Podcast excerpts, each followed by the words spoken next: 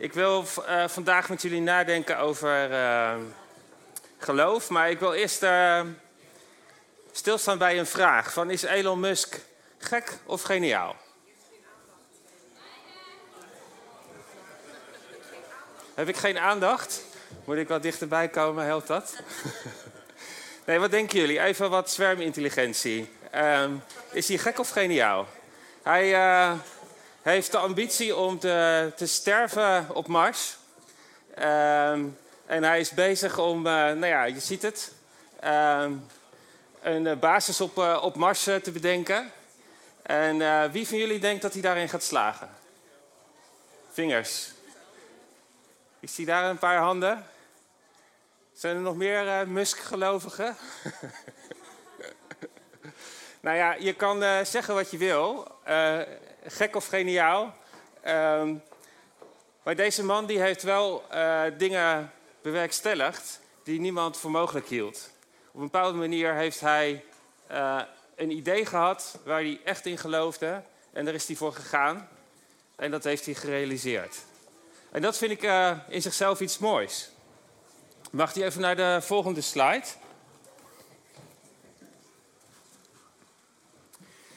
Dat uh, is een slide van uh, Umberto. Misschien ken je het programma uh, Umberto onderneemt. Dat vind ik soms wel leuk om te kijken.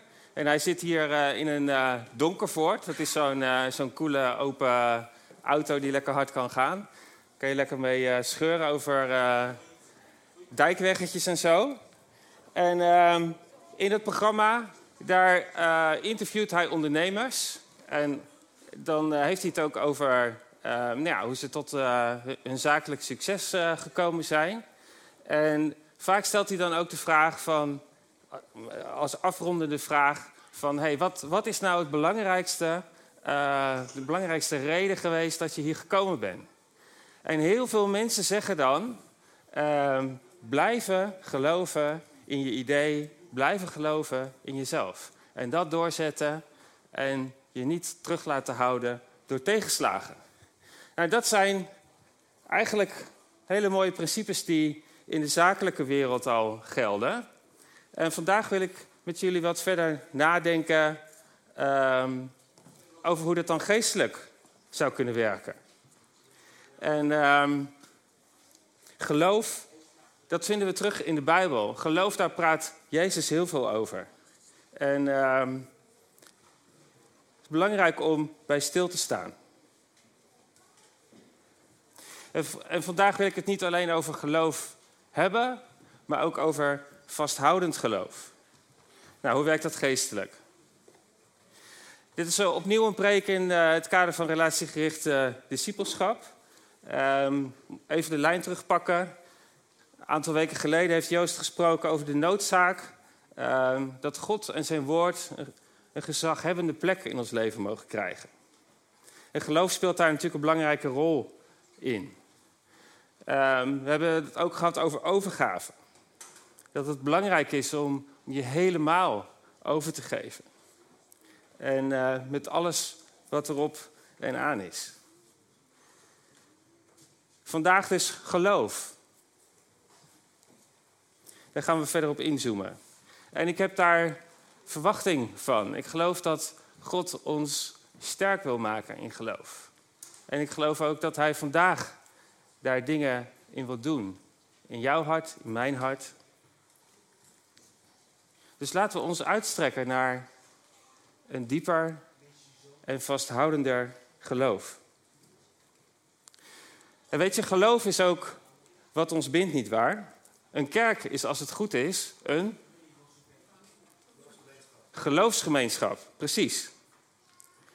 En is deze kerk een geloofsgemeenschap of zijn we een sociaal netwerk? Wie vindt deze kerk een geloofsgemeenschap? Mag ik vingers? Top. En uh, wie vindt het niet? En wie zou sowieso zijn vinger niet opsteken, wat ik ook vraag? Kijk. Maar het is ons verlangen dat we een groep mensen zijn uh, die geloven in Jezus, die Hem willen volgen in het dagelijks leven. En uh, Hem onderdeel maken van iedere keus die je maakt. En ik hoop en geloof dat als jij hier al uh, langer deel bent van deze kerk, uh, dat je er ook zo in zit. Of op zijn minst op weg bent om uh, ja, dieper te geloven en uh, geloof een plek te geven in je leven. En de kerk is een veelkleurige familie. Paulien stond daar net bij stil. Renske heeft daar vorige week over gesproken. En we mogen samen zoeken en samen geloven wat God ehm, in ons leven wil doen. Wat God in zijn, door zijn koninkrijk wil brengen, door jou en mij heen. En dat kunnen verschillende sporen zijn, het kunnen, kan er heel anders uitzien. Maar geloof is belangrijk. En waar, waar is ons geloof? Waar hebben we geloof voor? Dat zijn best belangrijke vragen. Waar heb jij geloof voor? Zijn er dingen in jouw leven waar je een aanhoudend geloof voor hebt? Waar je misschien dan ook wel voor in actie komt, waar je voor bidt? Er zijn een hele hoop dingen goed om te doen, hè? Maar welke dingen doe je omdat je daar echt geloof voor hebt? Nou, ik, ik bid bijvoorbeeld voor eh, onze kinderen dat zij echt een persoonlijke relatie met God zullen vinden. Um, en ik heb daar geloof voor dat, God, dat het op Gods hart is. Dus daar wil ik voor bidden. Ik bid nog voor, voor andere dingen ook hoor, maar dit is even het voorbeeld wat ik eruit wil lichten. En um, nou ja, van de week heb ik dat ook gedaan. En uh, ik was in, uh, in een kamer, ze waren allemaal naar, naar school toe. En uh, ik ga dan gewoon bij hun bed staan en ik, en ik zegen die plek. Omdat ik geloof dat God heel dicht bij hen is. En ook als ze slapen bijvoorbeeld. Ik hoop dat er dan, ik weet niet hoe dat geestelijk werkt, maar ik hoop dat, dat Gods aanwezigheid daar, daar ook blijft of zo. Bid jij voor je kinderen? Bid jij voor de kinderen hier in de kerk? Voor onze jongeren? God wil hen kennen. En geloof gaat veel verder dan weten. Een vasthoudend geloof is een diepe innerlijke overtuiging dat God iets wil doen. En weet je, zonder, zonder zo'n soort geloof, zeg maar, had Jezus nooit de, de weg van het kruis kunnen gaan. Want we moeten ons realiseren dat Jezus de kracht en de macht had om op ieder moment uit te stappen. Hij hoefde maar dit te doen. En heel de hemel stond tot zijn beschikking om hem um, ja, een ander pad te doen kiezen. Maar hij wilde de wil van de Vader doen, omdat hij geloofde en vertrouwde dat dat het beste was voor hem. Op dat moment. En weet je, weten dat God bestaat, um, of dat zijn woord waar uh, is, dat is niet genoeg. Dat is eigenlijk nog geen geloof. Weet je, de duivel weet het ook. Maar hij doet ook niet zoveel met die info. Kijk, als, als iemand ziek is bijvoorbeeld, dan willen we allemaal dat hij geneest, toch? We hebben allemaal een verlangen om iemand weer gezond te zien.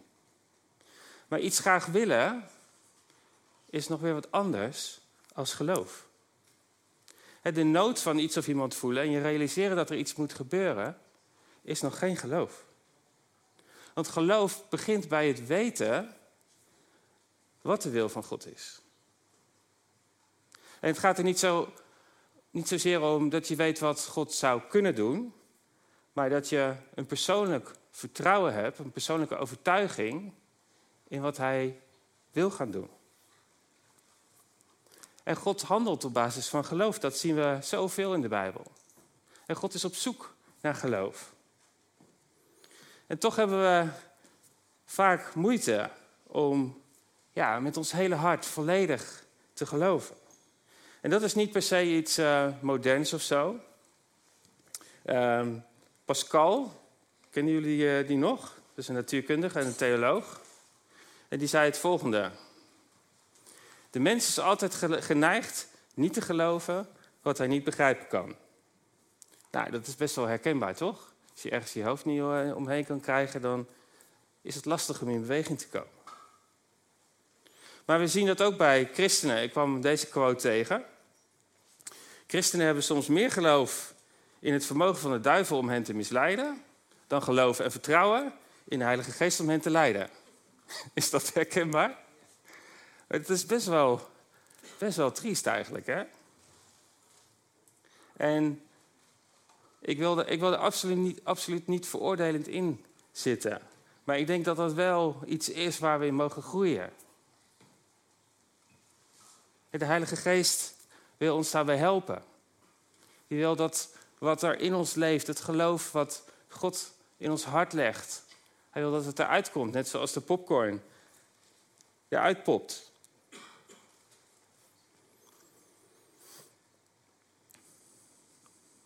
Nou, gisteren hadden we even een makkelijke dag eh, qua eten, zeg maar. Uh, patat gehaald. En als je dan bij de, bij de snackbar staat, dan sta je in de rij en dan nemen ze je bestelling op en betaal je. En dan, dan krijg je zo'n bonnetje. Ik heb dat hier nog bij me. Er staat dan zo'n nummertje op, nummertje 130.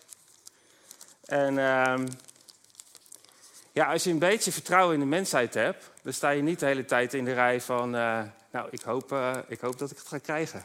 Misschien als het hun wil is, dan uh, ga ik het wel krijgen. Nee, je staat in je recht, je hebt betaald en het bonnetje is het bewijs. Um, dus mocht je het niet krijgen, dan kan je verhaal halen. Dus het bonnetje is het bewijs van mijn bestelling. En de Bijbel zegt dus ook dat geloof het bewijs is van de dingen die we niet kunnen zien. Geloof is een zekerheid.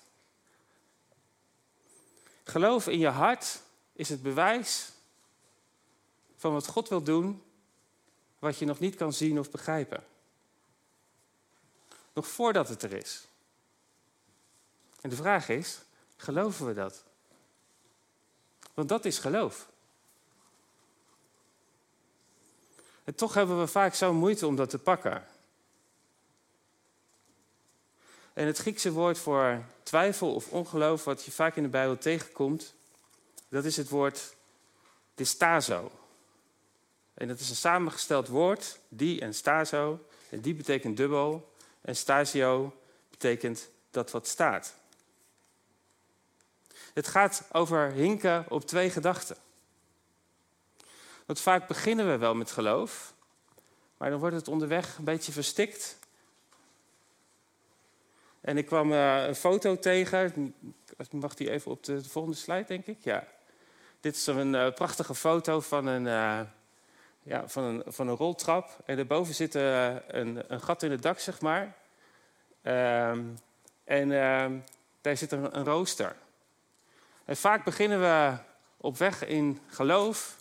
En dan draaien we misschien wat rondjes. En dan uiteindelijk dan komen we tegen het raster van twijfel of ongeloof aan. En dan popt het niet open. Hinken op twee gedachten. En Jezus legt dat ook uit in de gelijkenis van de zaaier. Ehm, dat dat zo kan werken. He, een van de voorbeelden um, is dat het zaad terechtkomt op de, op de grond. En dan ontkiemt het wel en gaat het ook groeien. Maar dan is er ook onkruid. En dat verstikt het dan weer.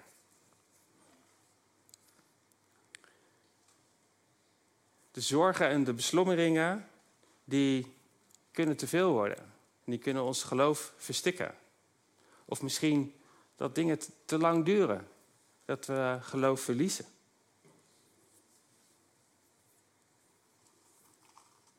Hinken op twee gedachten. Nou, je kan het soms ook hebben hè, dat als, er, als je geloof hebt en je laat misschien voor je bidden, dan voel je Gods aanwezigheid, dan word je bemoedigd, ervaar je dat de Heilige Geest werkt. En dan kom je thuis en dan begin je misschien toch te twijfelen. Van nou, was dat wel echt? En is God er wel echt voor mij? Ook als ik alleen ben, ook als ik thuis ben.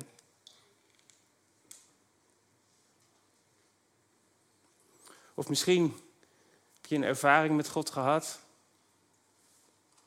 En dan ga je later toch ook weer een beetje aan twijfelen van, beeld ik me dat nou in? En het ingewikkelde is soms ook dat de ervaringen die we met God hebben, die zijn ook soms ook best wel uniek. Die gaan over jou en God. En als je dat dan misschien deelt met een ander, dan voel je je niet helemaal gehoord. En dan begin je nog te twijfelen. Zo kan dat soms werken. En dan wordt het verstikt.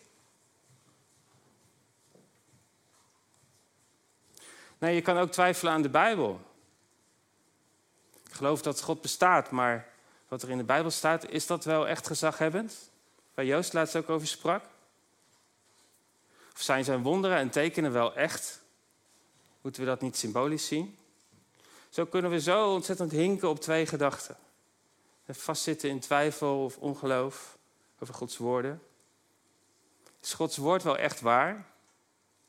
En is het wel echt nodig om daar gehoorzaam aan te zijn? Ik werk uh, parttime bij TNO en dan mag ik eh, leiding geven aan uh, innovatieprojecten. En ehm, vaak zit er in zo'n project dan ook een soort keuze of richting die je moet kiezen om uiteindelijk dan door te kunnen. En vaak is dat altijd een hele lastige fase als er twee opties op tafel liggen en je moet je hebt de ene onderzoeken en de andere optie onderzoeken. En dan zijn we daar met een team ook over in gesprek en zo. En het vraagt ontzettend veel brainspace. Um, en het is dan altijd zo fijn als er dan een, eh, de kogel door de kerk is, om zo maar te zeggen, en er is een keuze gemaakt. En dan kunnen we, kunnen we door. Dan, dan wordt het allemaal smaller en dan wordt het ook eenvoudiger. En dan kunnen we echt richting de uitvoering gaan.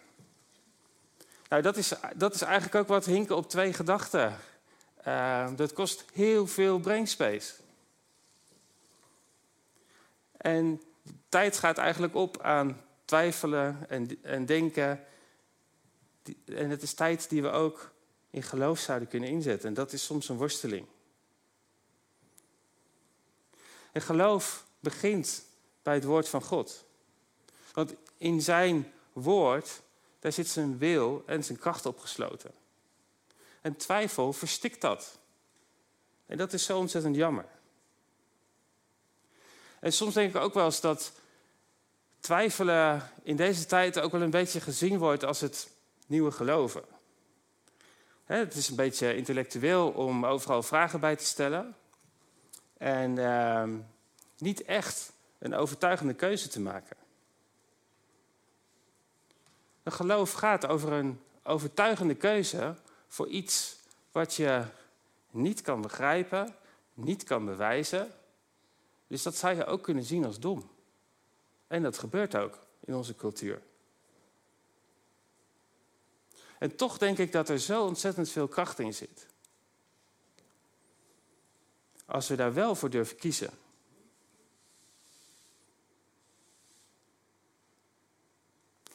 En dat, dat woord distazo gaat echt over dat hinken op twee gedachten. Hè? Dus het gaat, het gaat niet over dat je er nog niet uit bent, dat je wel aan het zoeken bent. Daar is bij Jezus alle ruimte voor. Maar die twijfel, dat ongeloof, dat gaat om de, om de moeite die we zo kunnen hebben om te kiezen voor een vasthoudende keuze. Iets wat een definitieve richting is. Iets waar we echt voor willen gaan. Waar God ruimte krijgt. Dus geloof is een aanhoudende, diepe innerlijke overtuiging in wie God is en wat Hij wil doen. Dat is dan eventjes mijn definitie. Geloof is een aanhoudende, diepe innerlijke overtuiging in wie God is en wat Hij wil doen. Nou, en Jezus die vergelijkt geloof met een mosterdzaadje. Nou heb ik dat bij me. En uh, ik zou dat eigenlijk willen uitdelen. Kijk er eens naar, ruik er eens aan, pak het eens beet. Want dit is het beeld wat Jezus gebruikt voor geloof. Ik zal hem aan de andere kant ook even uitdelen. Mag ik hem even aan jou geven? En het is eigenlijk een heel klein zaadje. Het was een uh, agrarische cultuur in, uh, in Israël toen uh, Jezus daar rondliep. En er waren allerlei gewassen en Mosterd was er één van. En dat was het kleinste zaadje. En in die potjes zit maar 230 gram, dus ik heb eigenlijk heel veel. ik dacht, dat is, dat is helemaal niks. Maar je ziet op internet niet hoe groot zo'n potje is. Maar het is heel licht. En, en dat, dat zaad, dat er, daar is ook van bekend dat als je dat, uh, als je dat gewoon uh, ergens op de grond gooit, dat het dan gewoon opkomt. Het heeft helemaal geen hele bijzondere omstandigheden nodig. Het gaat gewoon groeien. En als die even op de volgende slide mag, nou, dan, dan zie je wat er uitgroeit. Dat zijn gele struiken. Lijkt wel een beetje op koolzaad. Maar uit zo'n klein zaadje, daar komen gewoon metershoge struiken. Nou, dit is wat Jezus als symbool pakt voor geloof. ik zou je willen uitnodigen om, om wat van die zaadjes uh, misschien in je portemonnee te doen of zo. En dan kom je ze later nog een keer tegen en dan denk je van, hé, wat doet dat nou in mijn portemonnee? Oh ja, geloof. geloof. En dat is wat God ons wil geven ook, hè? geloof. Dus ontvang geloof.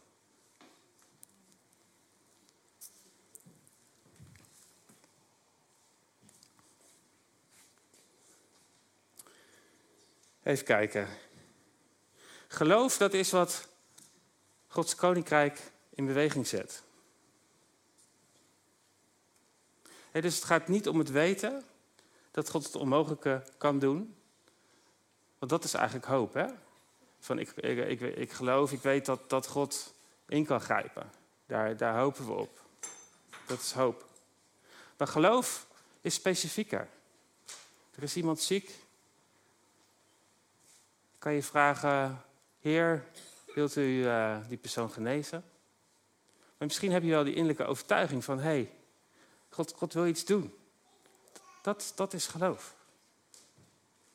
En we hoeven eigenlijk ook niet te vragen van, Heer, uh, wilt u uh, mensen genezen? Want we weten dat iedereen die ziek was, die bij Jezus kwam, genezen werd. Dus die vraag is, zit impliciet al een beetje twijfel in van, Heer, zou u dit wel willen? Nee, we mogen weten dat God dat wil.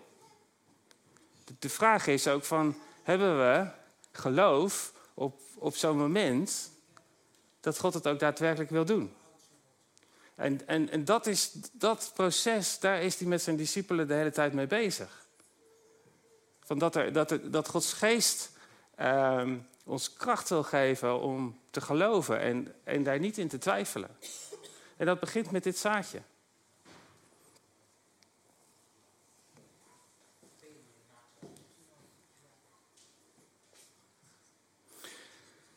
Dus als jij geloof in je hart hebt, dan is dat hetzelfde als het bonnetje. Je hebt het bewijs ontvangen.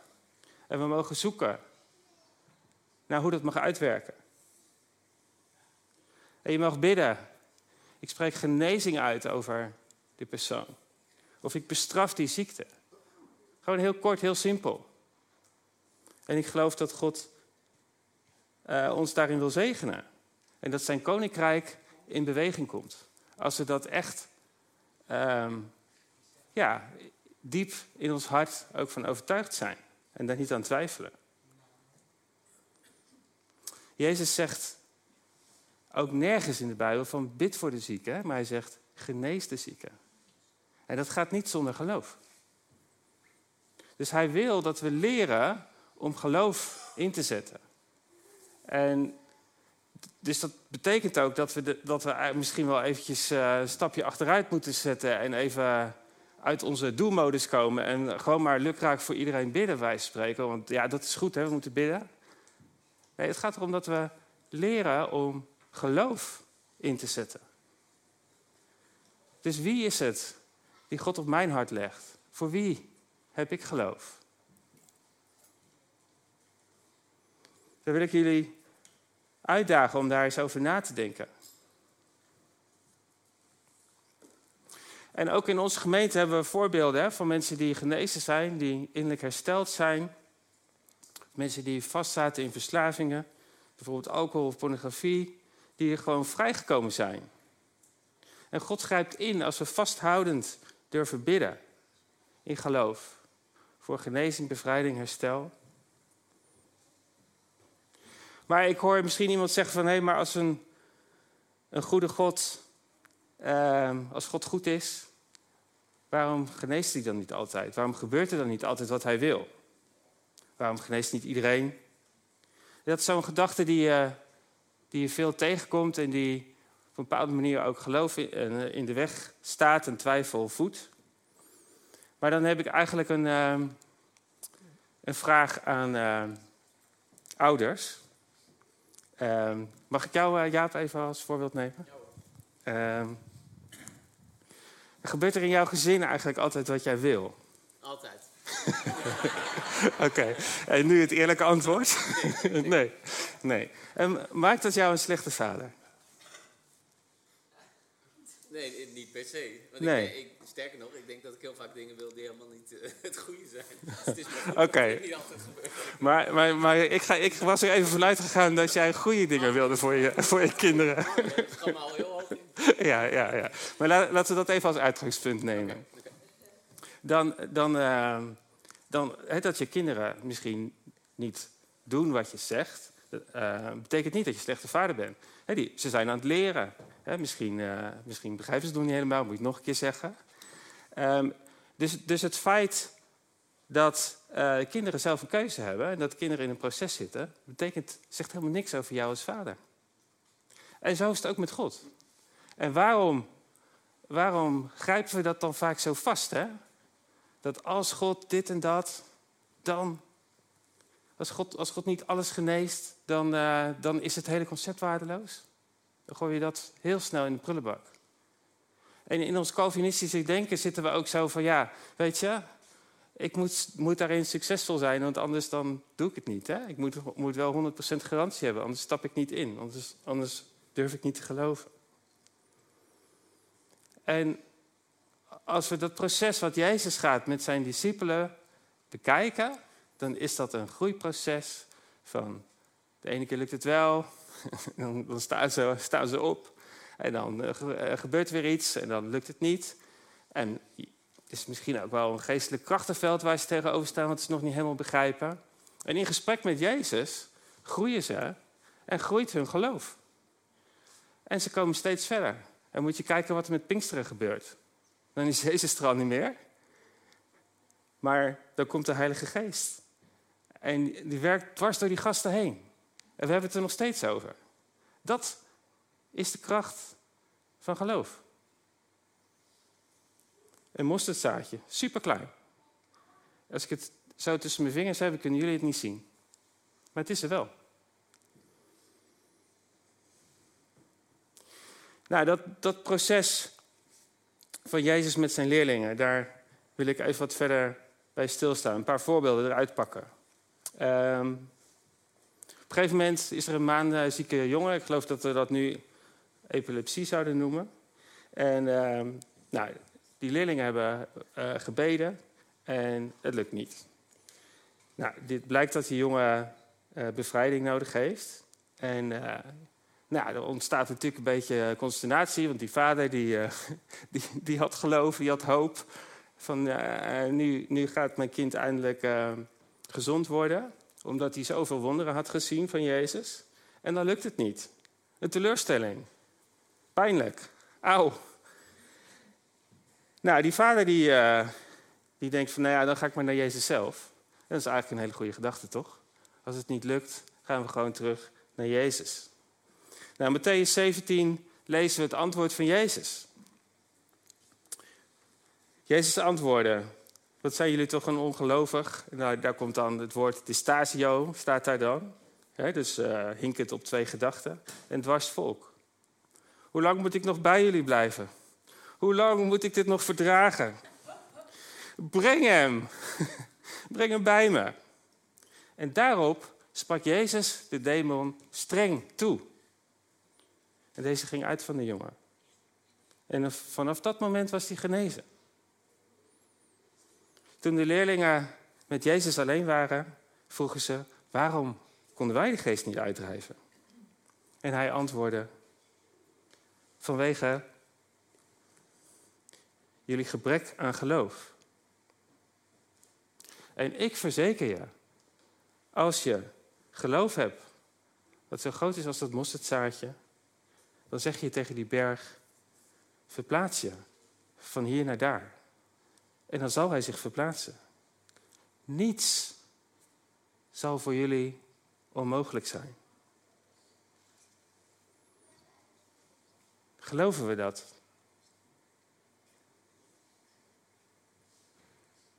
Hey, er was dus iets mis met die context daar. En er was gebrek aan geloof. Dat is hoe Jezus het analyseert. En, en hoe je de tekst leest, dan kan je toch niet helemaal aan de gedachte ontkomen dat Jezus hier wat zichtbare frustratie uit, toch? En ik, ik denk dat dat toch ook wel te maken heeft, omdat hij ziet dat het eigenlijk zo eenvoudig is en zo, zo weinig van nodig is. En dat het toch een obstakel vormt. En dan vraag je ook een beetje af van hoe zit dat bij ons? Hoeveel wonderen zou Jezus in onze context kunnen doen? In zijn eigen woonplaats bijvoorbeeld, daar was niks mogelijk. En dat had niet te maken met het geloof van Jezus. En ik weet niet hoe jullie ervaringen zijn, maar uh, dat er geen geloof is, wordt ook vaak heel veroordelend gezegd. Juist ook door mensen die zouden geloven. En ik denk niet dat Jezus daarop uit is. Absoluut niet.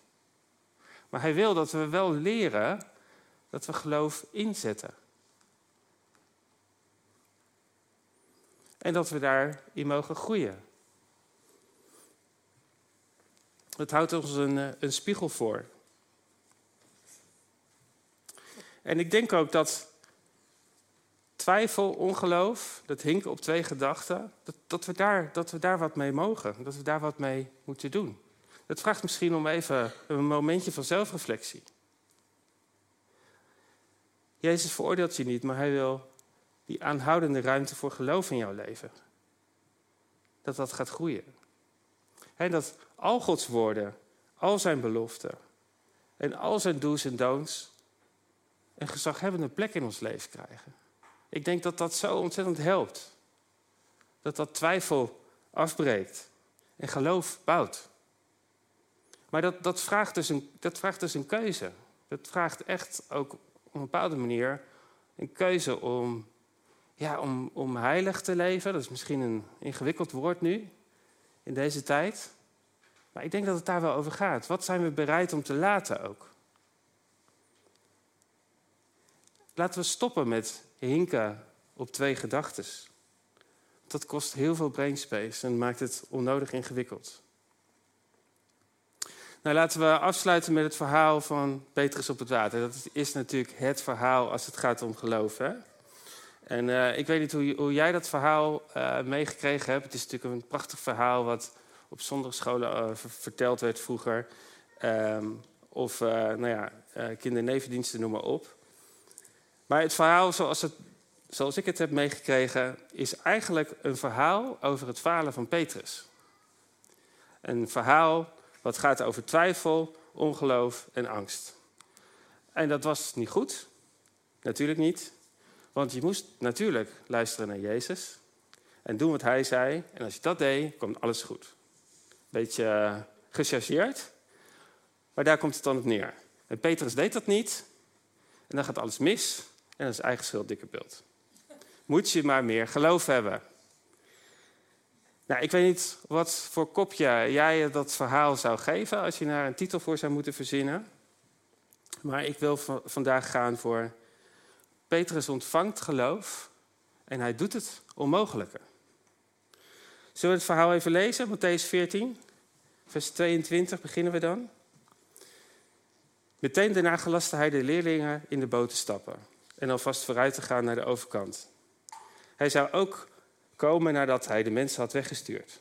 Toen hij hen weggestuurd had, ging hij de berg op om er in afzondering te bidden. De nacht viel en hij was daar helemaal alleen. De boot was intussen al vele stadien van het vasteland verwijderd en werd als gevolg van de tegenwind door de golven geteisterd. Tegen het einde van de nacht kwam hij naar hen toe, lopend over het water. Toen de leerlingen hem op het water zagen lopen, raakten ze in paniek. Ze riepen een geest en schreeuwden het uit van angst. Meteen sprak Jezus hen aan. Houd moed. Ik ben het. Wees niet bang. Petrus antwoordde: Heer, als u het bent, zeg me dan dat ik over het water naar u toe moet komen. Hij zei: Kom. Petrus stapte uit de boot en liep over het water naar Jezus toe. Maar toen hij voelde hoe sterk de wind was, werd hij bang. Hij begon te zinken en schreeuwde het uit: Heer, red me. Meteen strekte Jezus zijn hand uit. Hij greep hem vast en zei: Kleingelovige, waarom, waarom heb je getwijfeld? Toen ze in de boot stapten, ging de wind liggen. De leerlingen wierpen zich voor hem neer en zeiden: U bent werkelijk Gods zoon. Ja, het is een ontzettend mooi verhaal.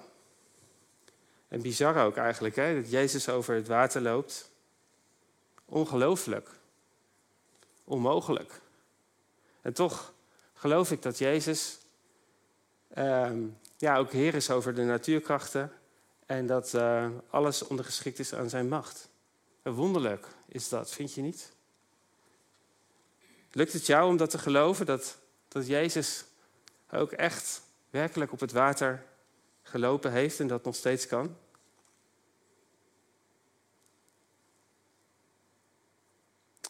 En wat ik zo bijzonder gaaf vind aan dat verhaal, dat is Petrus. En moet je je voorstellen, niemand heeft ooit over water gelopen. Die aanname kunnen we wel doen, hè? Voor dat moment. En Petrus heeft dat nog nooit gezien. En dan ziet hij Jezus dat doen. En dan denkt hij van hé, hey, als Jezus dat kan, dan kan ik dat ook. Nou, dat is geloof. Hoe heeft hij dat bij elkaar gebracht? Bijzonder. En hij bedenkt het niet alleen, hij gaat het ook nog doen.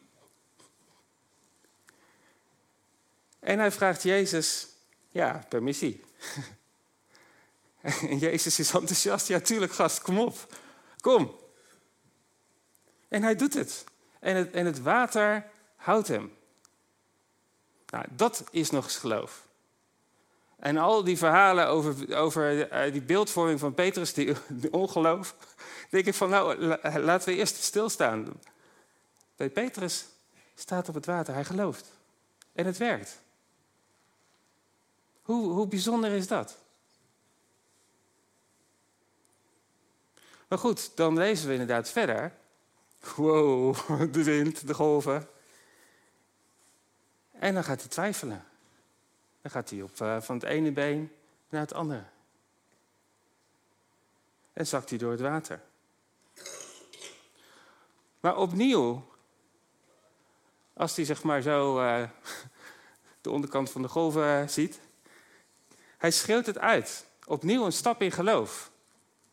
Ook in deze situatie richt hij zich opnieuw op Jezus, opnieuw geloof. Dus Petrus die zakt weg in een stukje ongeloof, maar hij stapt terug in geloof. En Jezus redt hem. En uh, ik heb een foto van een schilderij, als die daar even naartoe mag. Wat prachtig is. En Petrus staat er niet op en dat is juist ook het mooie, denk ik. Want dan kan je ook gewoon jezelf daarin zien. Hoe vaak zijn wij door het water gezakt? Hoe vaak zijn wij in geloof begonnen? Hebben we de aanmoediging van Jezus in zijn gezicht gezien? En toen ging het mis. En toen zagen we de onderkant van de golven. En hebben wij toen Jezus om hulp geroepen? Of zijn we teleurgesteld geraakt? Zijn we daarin vast komen zitten? En Petrus roept Jezus om hulp. En dan is daar direct de hand van Jezus.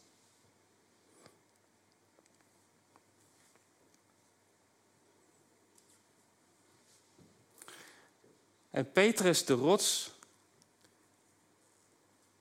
die zonk als een baksteen in het woelige water. Maar Jezus laat hem niet als een baksteen vallen. Bijzonder is dat.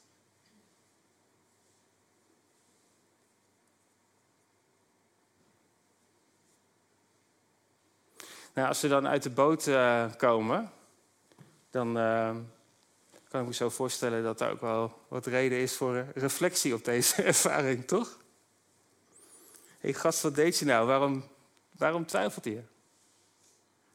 Waarom ging het nou mis? We hebben samen op het water gestaan. En ik denk dat, uh,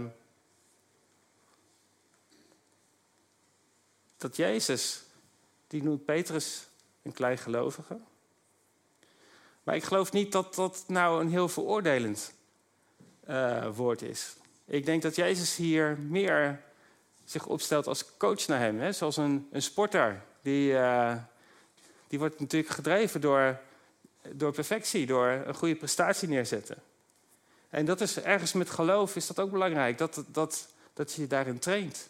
En dat we hier als, als gemeente daar ook een plek voor zijn waarin we elkaar kunnen scherpen. Van hé, hey, wat gebeurde er nou?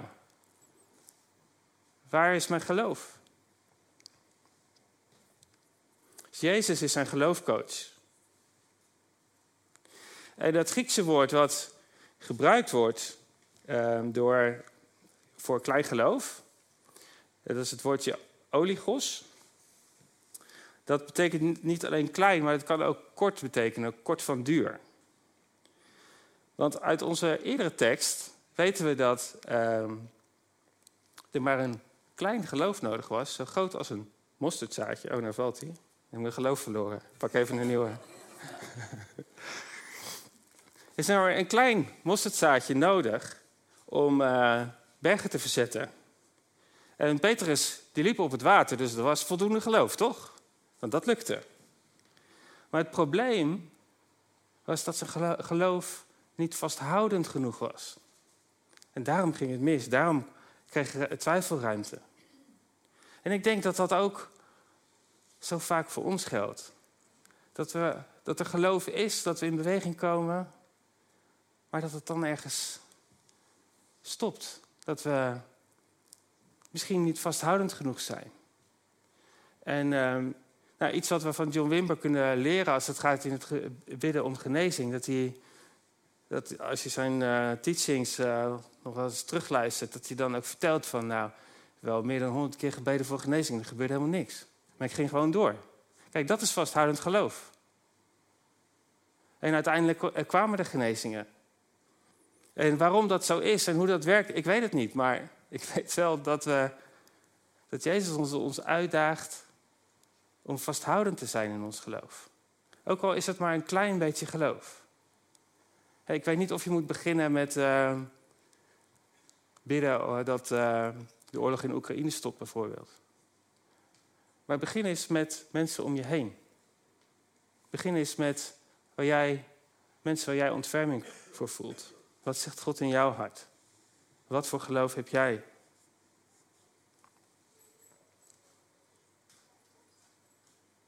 Het geloof van, van Petrus was sterker dan de zwaartekracht. En de les van het verhaal is uh, dat we geloof in mogen zetten en dat het onmogelijke mogelijk wordt. Want bij God is niets onmogelijk. En we mogen groeien in geloof. We mogen ook vragen om geloof. En het vraagt oefening in het luisteren naar Jezus. En Petrus zag en geloofde iets wat de anderen niet zagen. En hij richtte zich tot Jezus in geloof. En Jezus die zegt, joh, goed gezien Petrus. En ik, ik geloof niet dat deze ervaring een, een mislukking was. Het was een ervaring dat het onmogelijke mogelijk was geworden. Want dat bleef hangen.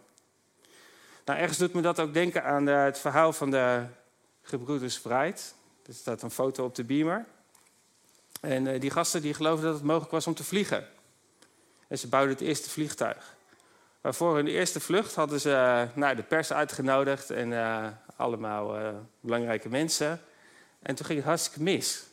Dus dat ding, dat zie je daar een beetje gecrashed. En ze hadden veel meer pogingen nodig om uit te vinden hoe dat vliegen nou precies werkte. En uiteindelijk uh, kwartje bij de hele groep. En uh, er is ontzettend veel ontzag voor wat Jezus heeft laten zien.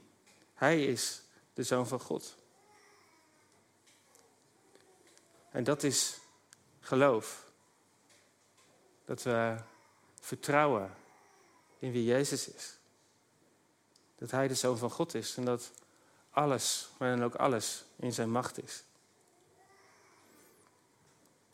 En we zijn allemaal ergens onderweg in het volgen van Jezus. Petrus die was net een stapje verder. Die durfde ook het geloof wat hij had toe te passen. Maar de leerlingen die waren ook tot de ontdekking gekomen dat Jezus de Zoon van God was. We zijn allemaal onderweg en we zijn allemaal aan het zoeken. We zijn aan het worstelen, aan het twijfelen en het hoort er allemaal bij.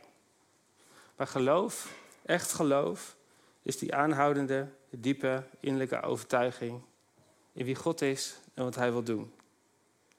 En ik wil afsluiten met een belofte van Jezus als het gaat over geloof. Er staat in Johannes uh, eh, 14. Ik verzeker jullie, wie op mij vertrouwt, zal hetzelfde doen als ik. En zelfs meer dan dat. Ik ga immers naar mijn vader. En wat jullie dan in mijn naam vragen, dat zal ik doen. Amen.